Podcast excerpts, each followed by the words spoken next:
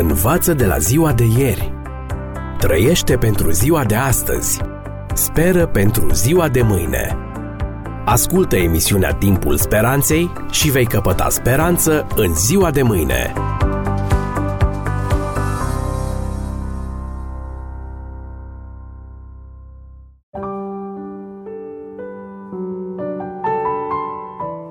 Dragi prieteni, bine v-am regăsit la o nouă ediție a emisiunii Timpul Speranței cu genericul Viață fără limite. Astăzi vreau să vă prezint porunca a noua din Decalog, să nu mărturisești strâmb împotriva aproapelui tău. Cu aproape 5 secole în urmă, Niccolo Machiavelli a scris o comedie intitulată Mătrăguna, despre un mincinos și un uneltitor pe nume Calimaco. Dorind să o seducă pe soția unui alt bărbat, Calimaco apelează la ajutorul unui pețitor pe nume Ligurio, care concepe un plan. Femeia, deoarece era stearpă, urma să primească o poțiune care avea să o ajute să aibă copii. Singura problemă este că poțiunea, o otravă specială, avea să-l ucide pe primul bărbat cu care se va culca după ce o va consuma. Cu siguranță că Lucreția, așa o chema pe femeie, nu dorea ca acel bărbat să fie soțul ei, așa că avea să fie nevoită să-și găsească un amant temporar. Ghiciți cine e? Strategia funcționează și deși e nevoie de nenumărate mașinații și înșelătorii, Calimaco își atinge scopul. Ceea ce este cu adevărat fascinant în această piesă este faptul că niciunul dintre personaje nu reușește să-și împlinească dorințele fără a recurge la minciună și înșelăciune. Chiar și cei inocenți sunt prinși în acest vârtej, inclusiv călugărul Timoteo, care după ce Ligurio îi oferă bani, chipurile pentru a-i ajuta pe săraci, cade în final de acord să-și joace rolul. Acum îmi dau seama, îi spune Ligurio călugărului, că ești cu adevărat omul religios care te credeam a fi. La finalul piesei, toate personajele, cu ajutorul minciunilor, al înșelătoriilor și al escrocheriilor, au reușit să obțină ce își doreau. Concluzia lui Machiavelli este că e în regulă să mințim și să înșelăm câtă vreme în felul acesta ne atingem scopurile. În opinia sa, scopul, oricare ar fi el, scuză mijloacele, oricare ar fi ele. Dragi prieteni, și ce e rău în asta? La urma urmelor, gândiți-vă puțin. Pe tot parcursul emisiunilor noastre, am analizat două concepte ale realității total opuse, aflate în conflict chiar. Prima, viziunea ateistă seculară, conform căreia existența noastră este rezultatul întâmplării, al unei îmbinări accidentale de atomi, care printr-un proces de evoluție vicios, dar lipsit de scop, a creat o omenire sortită pieirii prin acțiunea acelorași forțe nepăsătoare care i-au dat naștere de la bun început. Sau a doua, la polul opus, concepția conform căria omul a fost creat în mod intenționat de Dumnezeu, care ne-a plănuit existența, care ne iubește, care a stabilit o ordine morală în lume și care ne oferă speranța vieții veșnice.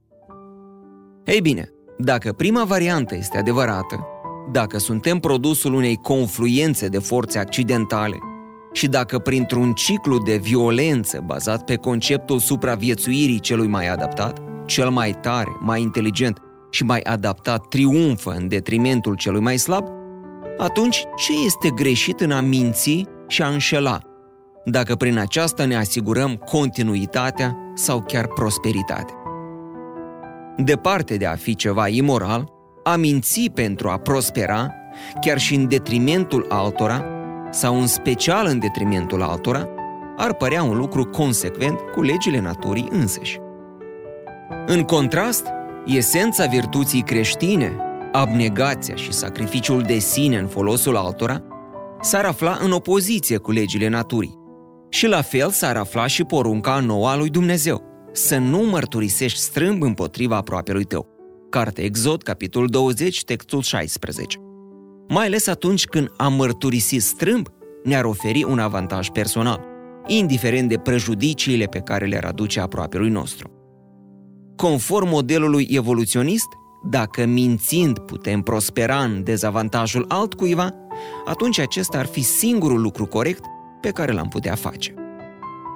Și aici e bine să ne întrebăm, de ce totuși aproape toată lumea, chiar și cei care nu cred, nu știu sau nu le pasă de porunca nouă, simt de la un mic ghimpe de vinovăție până la o teribilă apăsare atunci când mint. De ce majoritatea oamenilor simt în mod intuitiv că a minți este un lucru rău? Cum se face că tocmai evoluționiștii atei intuiesc că nu este bine să minți, în ciuda faptului că acest lucru le-ar aduce beneficii personale? Și de ce cred că este ceva în neregulă dacă potrivit propriului model al originilor, a minți este pur și simplu un alt mod de exprimare a forțelor care ne-au dat naștere? Totul se întâmplă, dragi prieteni, din cauza că suntem ființe morale, care trăiesc într-o lume morală, creată de un Dumnezeu moral. Indiferent cât de deteriorați suntem, chiar și la nivel genetic, după mii de ani de păcat, scrupulele noastre morale se află acolo, încă implantate în noi. Și chiar dacă o practică greșită care se repetă tinde să neutralizeze rezistența interioară pe care o avem față de ea, faptul că această rezistență a existat cândva demonstrează că ea este reală, indiferent cât de mult s-au îndepărtat unii de ea.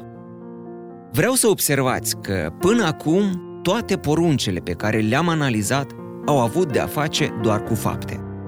Porunca a noua este singura care se referă la cuvintele și felul nostru de a vorbi.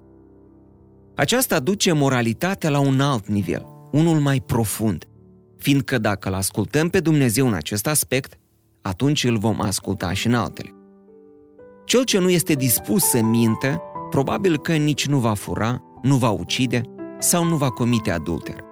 Rare ori oamenii comit un singur păcat. Cei care fură mint și cei care ucid la fel mint, cei care comit adulter tot mint, sunt nevoiți să o facă. În schimb, câți din cei care nu mint vor ajunge să fure, să ucidă sau să dea curs adulterului. Dacă cineva se consacră lui Dumnezeu la nivelul cuvintelor, dacă este atât de devotat încât, ajutat de puterea sa, nu va minți, atunci care sunt șansele să încalce restul poruncilor? Și, după cum am văzut, familiile și comunitățile din care facem parte ar fi mult mai bune, mai sănătoase și mai fericite dacă toată lumea s-ar supune legilor divine. Desigur, dragi prieteni, că nu este nevoie să credem în Isus pentru a admite că nu ar trebui să mințim. Dar avem nevoie de El pentru a avea puterea de a nu face acest lucru. Nici chiar atunci când tentația este mare sau când recompensa imediată pare îmbelșugată, iar motivația morală din interiorul nostru, din ce în ce mai slabă, nu mai este suficientă pentru a ne împiedica să facem ceea ce știm că este greșit. Învață de la ziua de ieri. Trăiește pentru ziua de astăzi. Speră pentru ziua de mâine. Ascultă emisiunea Timpul Speranței și vei căpăta speranță în ziua de mâine.